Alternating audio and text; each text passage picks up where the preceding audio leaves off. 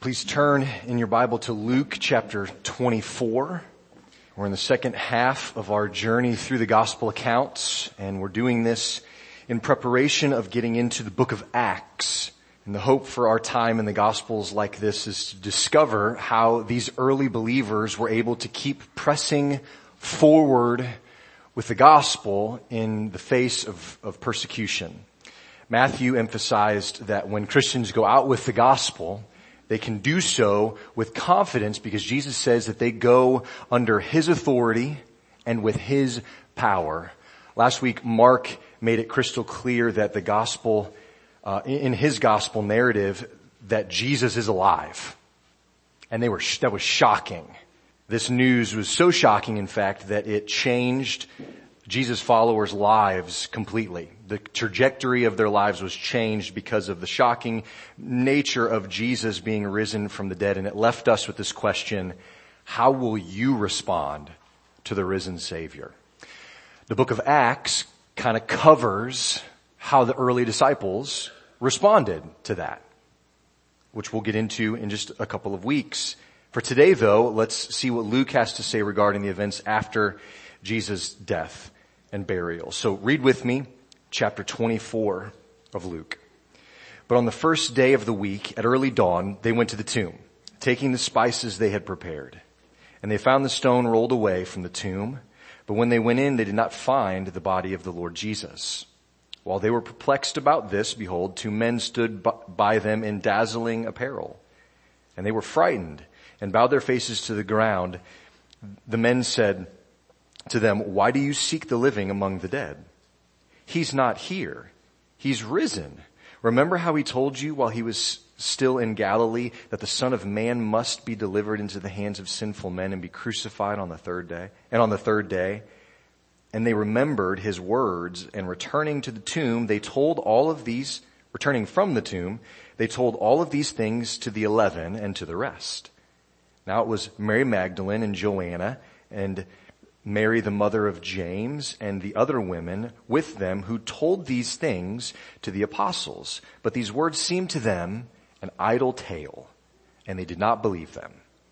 But Peter rose and ran to the tomb, stooping in, stooping and looking in, he saw the linen cloths by themselves, and he went home marveling at what had happened.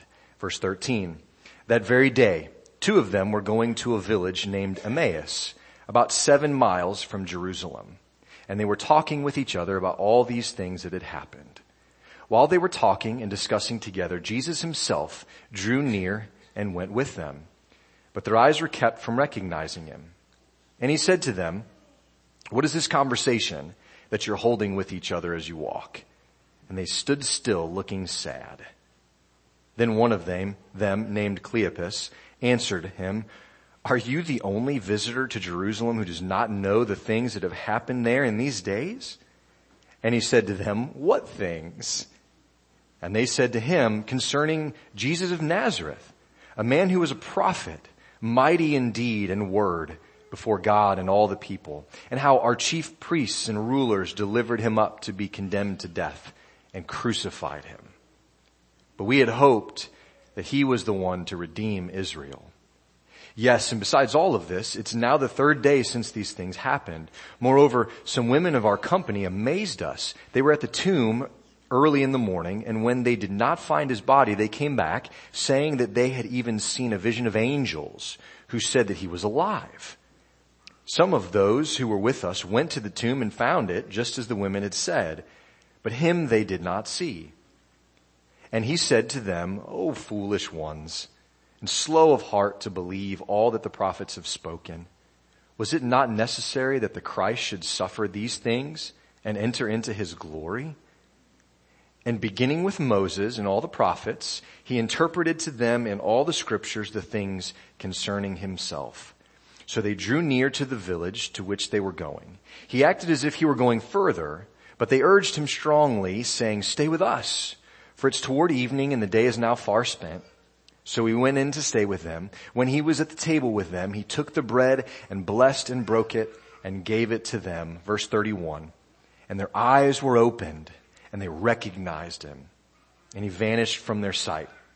They said to each other, did not our hearts burn within us while we talked, while he talked to us along the road, while he opened the scripture, opened to us the scriptures?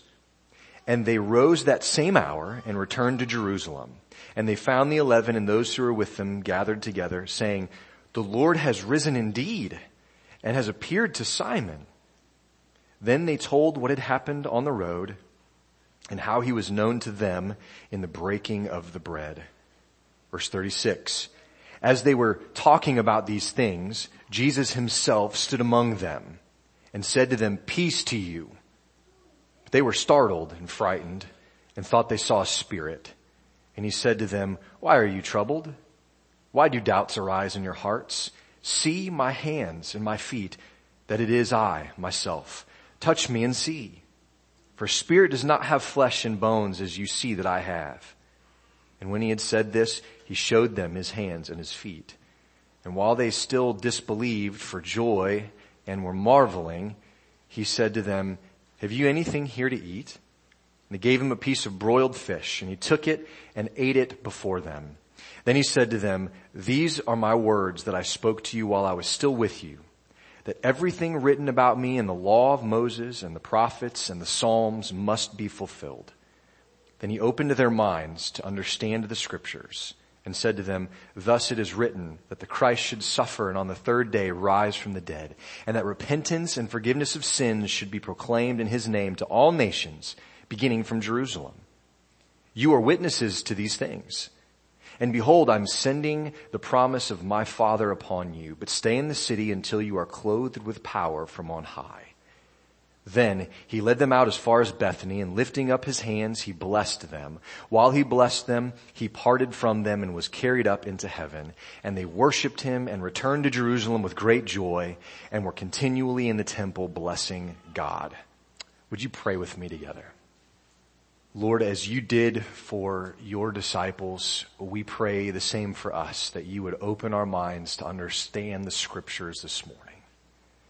Not just to understand it in our minds, though that's where general understanding needs to happen, Lord, but understanding in our hearts as well. That they might be connected in Jesus. That we might see and believe the truth of who Jesus is what he's come to do. We thank you for this account and we pray as we think a little deeper and talk a little more that our minds would be opened to your understanding. In your name we pray. Amen. Now if you've been with us or if you've read the, the other gospel accounts, you'll notice that Luke includes quite a bit here that Matthew and Mark didn't really touch on. Really only John talks about some of these things more than, than um, Luke does. And I just want to say again, I mentioned this at the very beginning, that this doesn't show inconsistencies in the gospel account. It shows that they were written from dis- different perspectives and for different purposes. Luke, who consequently is the author of Acts, um, he, he is a, a careful and intelligent physician, and he's a historian.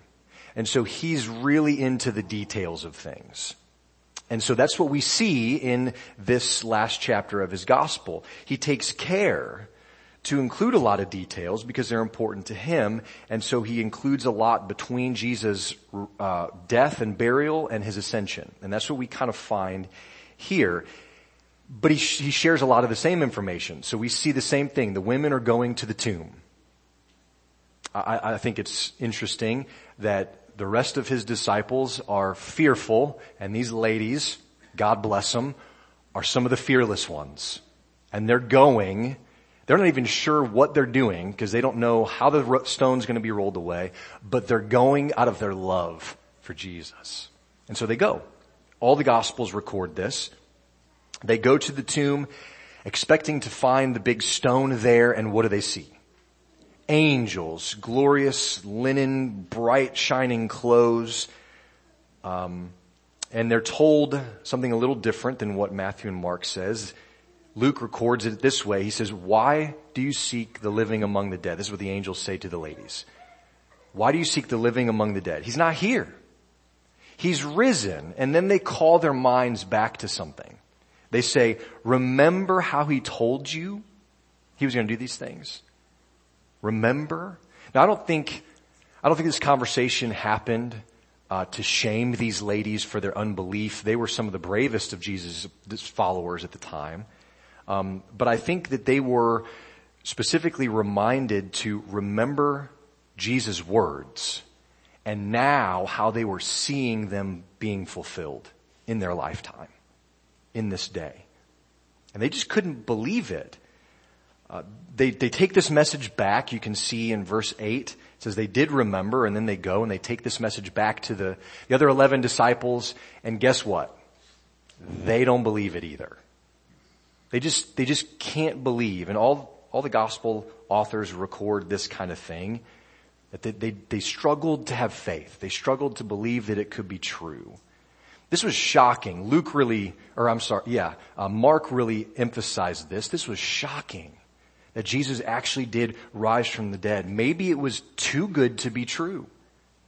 So Peter, you know, the, the, the bold guy, he goes and he runs to the tomb just to see if it's true. He finds everything as they said. It says verse 12 that he marveled. He, he still wasn't totally convinced. He wasn't sure what, what he was seeing was true. Charles Spurgeon says this about it. He says, Christ had risen, but his people had not risen to full belief in him. They were still in the grave of distress and doubt though their master had left the grave of death. Luke uh, then includes the detailed Emmaus Road account. And this is where we'll spend the bulk of our time together this morning.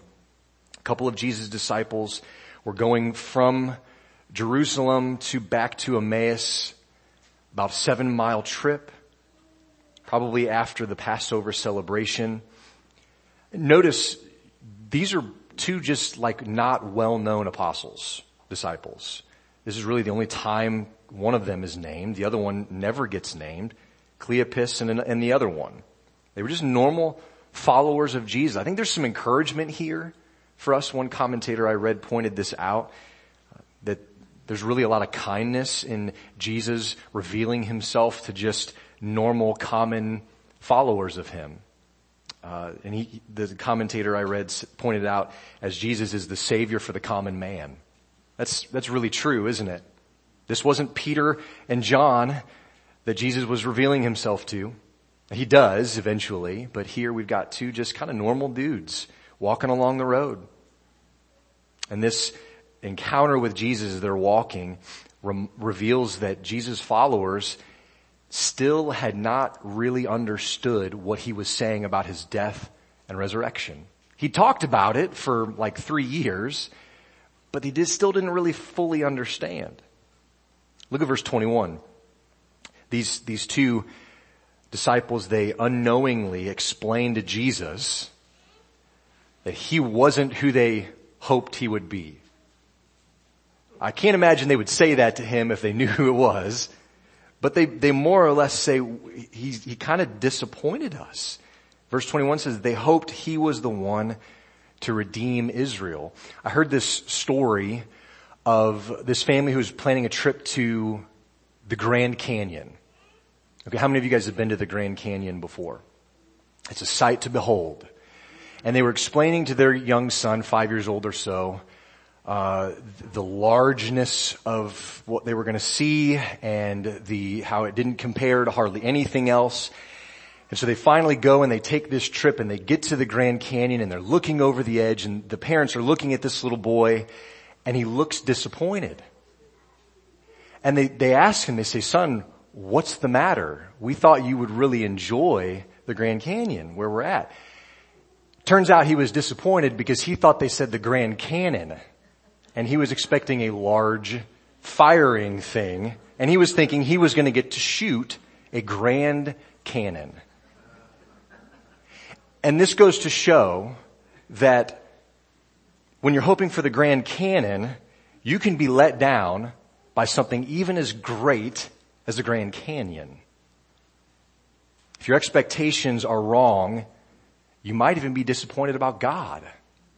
These two disciples expressed to Jesus how disappointed they were. They, we thought he would be the one to redeem Israel, they said. They were in shock. They didn't understand why God had let them down. Verse 16 seems kind of weird to us. It says that they didn't recognize Jesus. I don't think it's all that absurd though. If you think of, we'll talk about this a little bit next week in John chapter 20, Mary sees Jesus after his resurrection. She doesn't recognize him. She thinks he's the gardener, right? And she's like, where did you move the body? Well, that was him. Next chapter in John 21, the disciples are fishing in the boat and they see Jesus standing on the shore. They don't recognize him either. So it's not totally absurd that they didn't know who this was. But I look at verse 19 and I, I hope you can maybe see some humor here like I do.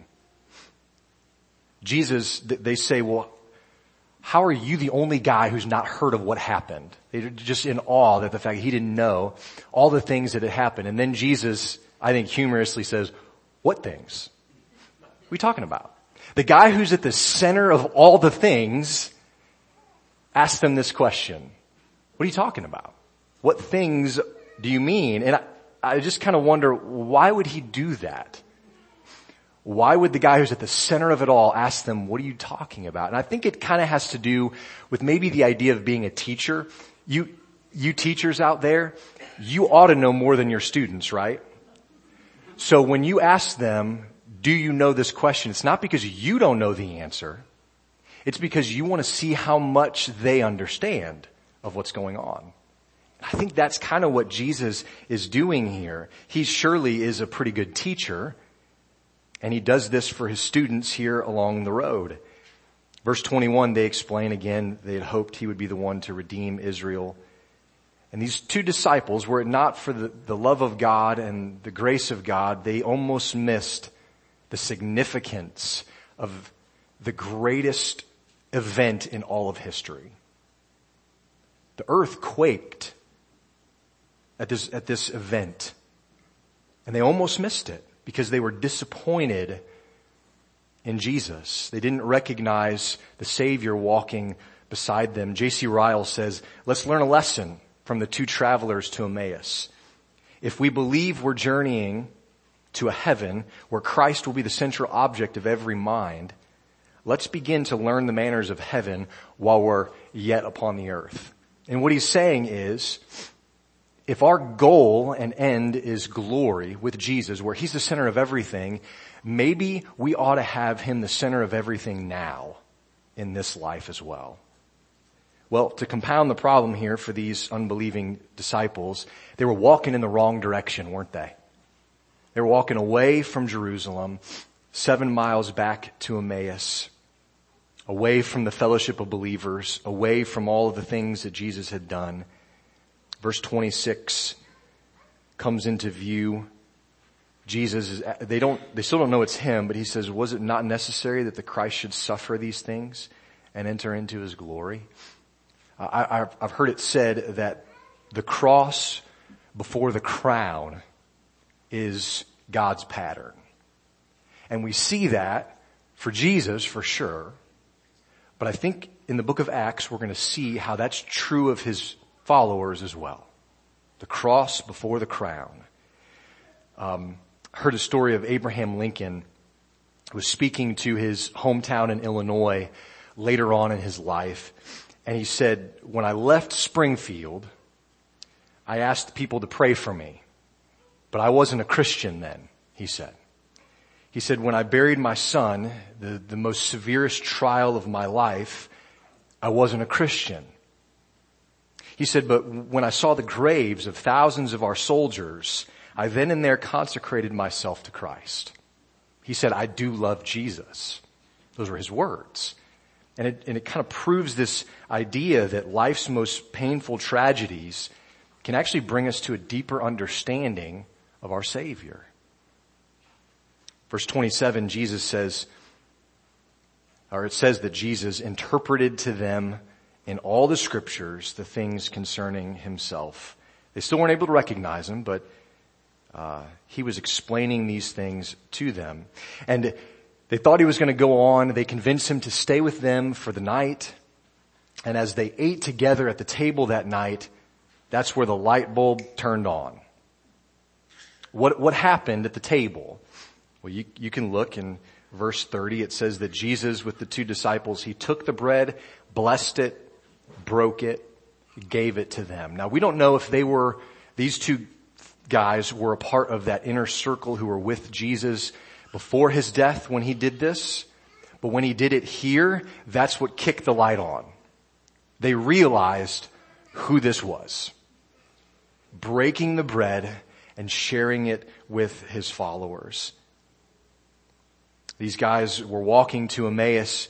They were, they couldn't understand. They couldn't wrap their head around the senseless death of the one they hoped would be the Redeemer of Israel. The one that they believed would be the Messiah. And a stranger comes who they don't recognize, points them to truth from scripture about the suffering Christ, and his ministry to them brought them comfort. Heartache has a way of pointing us to the Lord, doesn't it? The Lord Jesus, who has shared in our sufferings and can bring meaning to meaningly senseless pain. Look at verse 32. After this happens, the light bulbs, the light bulb turns on, Jesus vanishes from their sight. They turn to one another and they say, wow, didn't our hearts burn within us as we were walking and talking with him along the way? When he opened to us the scripture? And if Jesus is the ultimate teacher, and we would say that he is, then we should notice how and what he taught when he taught these two. Because he opened the scripture to them. He used the best resource available. And if you think back, he does this through his whole ministry. He does this even before his ministry. As Satan is tempting him in the wilderness, what does he do? He uses the word of God to diffuse the temptation.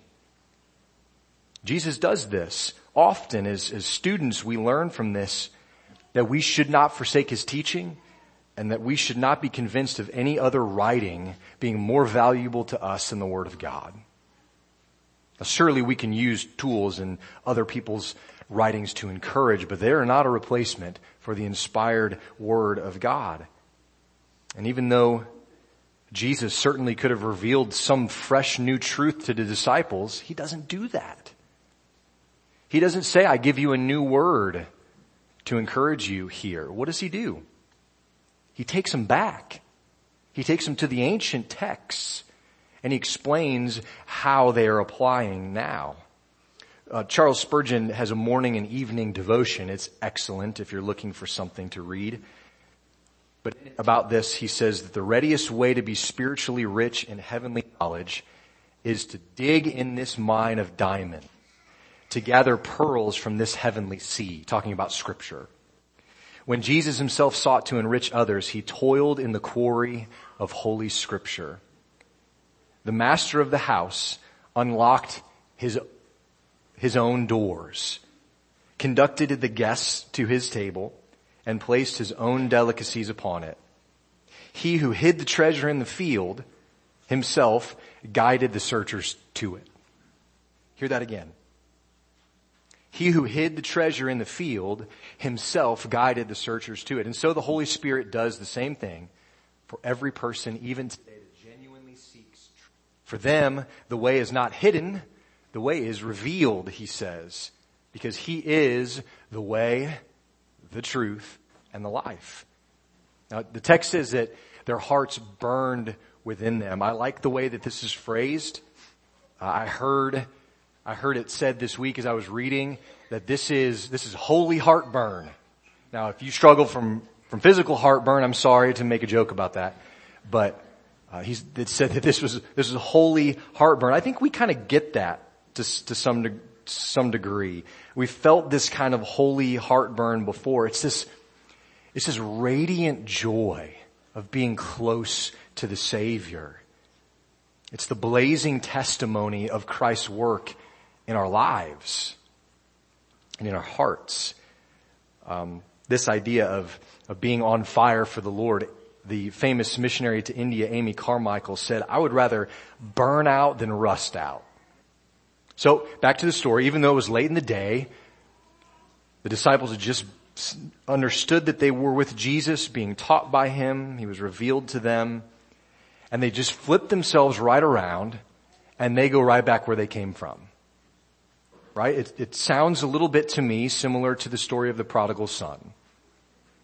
Wandering away from where God would call them, and when the truth is revealed, they turn back to where they ought to be.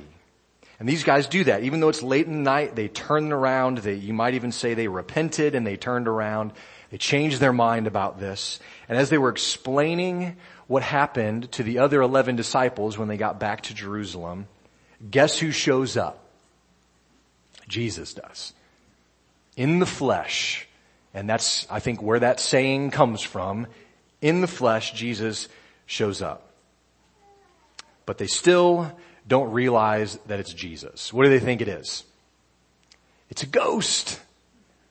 They think it's a ghost. They're, they're scared and they still don't believe. Even though he's been explained to them, he's right there. Jesus, of course, could understand their thoughts. Had, and yet he asked them to admit what he already knew, that they were troubled and that they doubted. And I think, I really think Christians ought to take some comfort here. Okay? Christians ought to be comforted by what Jesus does here. Because he doesn't ask his disciples at this point to just blindly trust him. Though there would be opportunity for them to do that when necessary soon. But he doesn't ask them to just blindly trust him. He also doesn't ask them to push down their doubts and fears and just ignore them and act like they're not afraid or doubting at all. What does he do? I think this is significant. He deals with their fear. The first thing he says to them, he says, peace to you. He says, peace.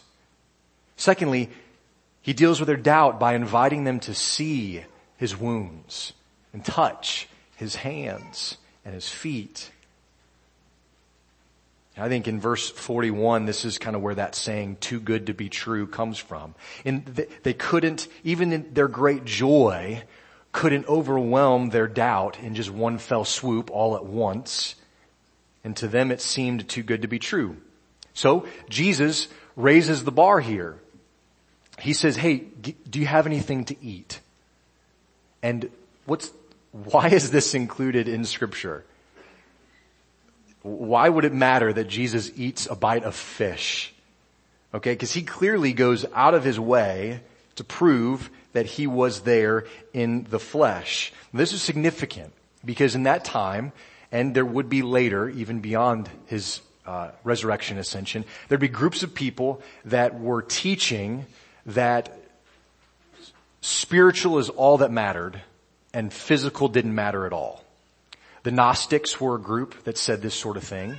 And so it didn't matter how they would sin with their bodies as long as their spirit was right.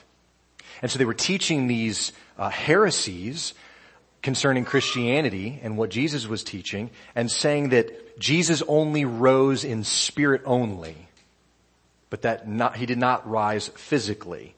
They would say this because they felt like all physical matter was inherently evil and so it didn't matter what happened to the body or what they did with it, spirit only. Okay? And so they said that Jesus only appeared to have a human body. Well, obviously Jesus, as God, knew these kind of heresies would be coming, and so he went out of his way to prove he had a bodily resurrection. I find a bit of humor in this that the great fisher of men was given a piece of fish to eat in front of these guys, who some of them were fishermen. Oh, the irony in this is fun. Uh, Jesus really had been resurrected in flesh and bone. He was no ghost. He was there for real. And so the disciples could really, really trust him. A physical resurrection is important for two reasons. More than these two, but just cover these two quickly. Physical resurrection is important because it proves that Jesus had complete victory over sin. Think about this with me. Sin, the Bible teaches that sin brings spiritual death as well as physical death. Adam sinned and because we are all descendants of Adam, we all sin and therefore uh, have death as our end. Paul really goes to great length in the book of Romans to make this clear. So if Jesus had only conquered spiritual death, he did not fully conquer sin because sin has other ramifications of physical death as well. If he had not risen bodily, Paul says, those who are his would not rise either. This is in 1 Corinthians. It's very clear on this. So physical resurrection is important because it proves Jesus has complete victory over sin, but it's also important because it proves that God is satisfied with Jesus' sacrifice. What Jesus did, sufficient. Sufficient. God raising Jesus from the dead demonstrates his approval of Christ's atoning work on the cross. And if the story of Jesus ended at the cross, you can imagine how the hopes of the disciples would have been completely shattered. They already struggled to believe, but they would have been completely shattered if he had not risen from the dead. So they needed to know not only that he died, but also that he rose. It's the same thing people today need to hear and understand for salvation. That not only did Christ come and die for sin, but he rose to prove he has power over it. Over it. Luke 24 verse 44 to 49, Jesus is clear in that he defines himself in the terms of the Old Testament. So again, he's coming and he's explaining old things to them. He's not bringing new revelation. He is the fulfillment of everything that has been contained in the law and the prophets and the Psalms, he says. And then it says that he opened their mind to understand the scriptures and these things and he explains the message that they would then need to go and take to the world. And this message is very simple. If you look at the text with me, verse 46, this is what Jesus says the message is that they will need to take. He's, part of this message is that Jesus suffered, died, and then rose again on the third day. Just as simply, verse 47, says that repentance for the forgiveness of sins should be proclaimed in his name to all nations, starting with the one closest to them, Jerusalem. That's, that's the gospel. Jesus suffered, died, and was raised again on the third day, and that people find forgiveness, forgiveness of sin by believing in him. That's the essence of it, and this is what Jesus says. He says, look, verse 48, you guys are witnesses of these things. Not only in my teaching of them and how, how I've demonstrated the forgiveness of sin. They saw him uh, raise the lame man up. But the, the, biggest part of that story wasn't just that this guy who hadn't walked got up and, and ran and leapt. But it was that God, that Jesus could forgive his sin. Because those onlookers who were debating it, he said, what's, what's harder? to, to make him walk or to forgive his sins. So that was really the story of that situation. And Jesus does this. Verse 48, he says, you're witnesses of these things. And he says, basically, sit tight here, verse 49, until the power of God comes upon you. And we know in the book of Acts, we see that happen in chapter 2, where the Spirit comes down and imbues them with power and abilities. Verse 50, 51 of chapter 24 of Luke says that Jesus prays over them and then is carried up into heaven. And we don't want to speak lightly of Jesus praying over his people. Uh, we see something similar in John 17 while Jesus is still alive. He's praying for his people. Here it says he's praying for them. He's blessing them. Praise. And so what, how do they respond? Look at the end, verse 52 and 53. The people respond with great joy, continually worshiping Jesus and praising God. Specifically here it lists in the temple. The, the disciples responded appropriately, wouldn't you say? To all of these things, they respond with worship. Respond with praising God. Now, I just want to remind us that our, our, our intent in going through the last chapter of the Gospels before the book of Acts is not to, to deep dive in the specifics or um, the text in particular of each verse, but to really understand what was it that changed the disciples. Right? That's kind of the question at the back of our minds. And with that in mind, look back at verse 48. Jesus says, you're witnesses of these things. What things? The miracles Jesus performed. They witnessed it. The sin Jesus forgave They witnessed the death Jesus died. They were witnesses of the fulfillment of scripture that he explained how he fit into. And they were witnesses to the truth that he really had risen from the dead. John MacArthur points out here, he says, if they had not seen Jesus alive from the dead, they would not have carried the message any further. They would never have proclaimed the message of a dead, disappointing teacher. No one would have believed the Lord Jesus was the Redeemer, Savior, Son of God, and Lord if He hadn't visibly and physically risen from the dead. And so the physical resurrection of Jesus is what fueled the disciples' passion and perseverance. Jesus being there, eating the fish, them seeing and touching, fueled the disciples for what God through Jesus was sending them out to do. Notice too though that their message wasn't one of anything other than the truth about Jesus from the source of truth, the scriptures. They weren't called to give some new revelation, new divine speak, speaking or explanation. Jesus himself explains, I'm the fulfillment of scripture, law, prophets, psalms. This is the message that you are witness to. Now go and share it. This is what he says. And it says in verse 45 that when he opened their minds to understand the scriptures, seems like that might have been the first time that these disciples really kind of made the connection and meaning between Jesus and the Old Testament prophecies about him.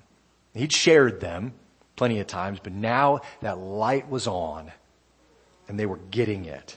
And then notice what happened they immediately go and use this kind of method in their own preaching and evangelism. Think, think to the book of Acts. We'll get there in just a few weeks, but think to it. Stephen, where does he start? Does he start with Christ? No. He starts all the way back in the Old Testament. He talks about Moses and Abraham and he works his way forward. We see this in Philip's preaching. We see this with Peter as he preaches. We see this with Paul for sure and other scriptures where they go and they start not with Christ, but with the Old Testament and then they work forward and show how Jesus is through it all. This is what Jesus did for the disciples on the road to Emmaus. This is what he did to his people in the upper room here. This is still for us today. I want us to notice that Jesus is telling his followers what to preach, where to preach it, and how to preach it what to preach, where to preach it, and how to preach it. Christians preach the gospel under Jesus' orders. We're not free, brothers and sisters, to go make up any message we want. It's Jesus' orders. It's Jesus' story. And it's preached with His authority and these disciples and even us today preach it knowing that repentance and forgiveness of sin come by virtue of Jesus' name not ours, not theirs, but because of Jesus' authority. Uh, I, I heard another story about a young boy who was being watched by his mom and his grandma, and he he asked them to come and play in the sandbox with them. Does anybody have a sandbox anymore? My grandparents, you guys have one? God bless you for your grandkids. Kids love playing in the sand, right? So he, he gives his grandma and his mom shovels and, you know, they're playing and they're sitting down in the sand and they're playing with him and they're, t- they begin to talk and time kind of goes by and then they see people, you know, in the neighborhood walking by and they, they're kind of starting to look at them funny. And so they turn and they realize that the son is no longer in the sandbox with them. He's swinging on the swing. So they're playing in the sandbox by themselves. Which, I mean, that's still fun as an adult, I'm sure. But as time goes on, and you can see in that story, as time went on, they kind of lost a sense of what they were doing. They were entertaining their child and grandchild. They're supposed to be. And I think as, as Christians, as time marches on, it can be easy for us to lose our focus on what we're doing and why we're doing it. I don't want that to be the case for us. If you, if you forget what your purpose is, you can kind of look silly, right? As Christians and as the church, we don't want to forget what our mission is We don't want to get involved in activities and programs that don't serve the core mission of what Jesus calls his people to do and to be. And Jesus may have spoken these words on, on this resurrection day, on this Sunday, to his immediately, immediate disciples, but his words aren't just for them. Every member of the church down through the ages is to be involved in seeking first the kingdom of God and his righteousness and then we're called to share it with others. And so this, the last blank on your paper leads us to this truth that Christians have to make Christ's purpose their purpose. Brothers and sisters, Christ's purpose has to be our purpose. If it's not, we've forgotten what we're doing and we look silly. It was Jesus' teaching and purpose that transformed these men from being confused and discouraged and fearful into bold, courageous witnesses who were willing to die for that faith and mission. So, Christian, if you call yourself a follower of Jesus, have you maybe forgotten what you're doing? Or maybe why you're doing it? Started well, but maybe now you're in a sandbox looking silly. Uh, maybe you've become more wrapped up in yourself and in what you're doing than in what Christ has called us to do and to be in proclaiming the life-changing message of the gospel of Jesus. I would encourage and challenge you today, refocus on what Jesus calls his disciples to. To go and to preach this message because why? You are a witness of it. Even today. You're a witness of all that Jesus is and all that Jesus has done. And you can be confident in preaching this message because it's not your message. It's His. Now we add to that with our testimony of what He's done in us, but the core of the gospel is not a message of Rod. It's a message of Jesus Christ. And so we go with confidence knowing that because it's not my truth. It's the truth. What Christians proclaim is the message and truth of the one who's conquered sin and death and is ready to embrace all those who come to him by faith.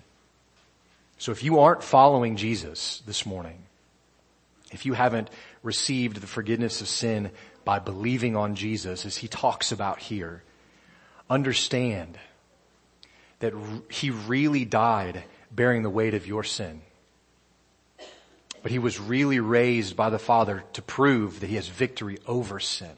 He can deliver you from the eternal effects of it. And his disciples really do have the promise of eternal life in him. You have the promise of eternal life in Jesus Christ by grace through faith. And so if, if you're struggling to believe this morning, maybe like some of the disciples were, I pray and hope that you'll take confidence in the fact that Jesus really did rise. This is a historical fact outside of scripture that hundreds of people were witness to Jesus after he died, after he was brutally beaten, he rose again, walking around with nail scarred hands and feet, inviting his followers to come and see the truth that is within him and then to go and to preach that same truth. Believer, are you preaching that truth in your life and with your words? Let's pray. The message that we proclaim, Lord, is not our own. It is our own in the sense that you've given it to us as Christians to be ambassadors. You've called us to go with your word with the message of hope in the gospel of Jesus, but it's not ours in the sense that it's not about us. I don't make up my own truth to give, to display, and to, to preach and to share. Lord, these, these are truths from of old. Ancient texts from years and years prior that are still true today. And so Lord, may we go understanding that this is not our own truth.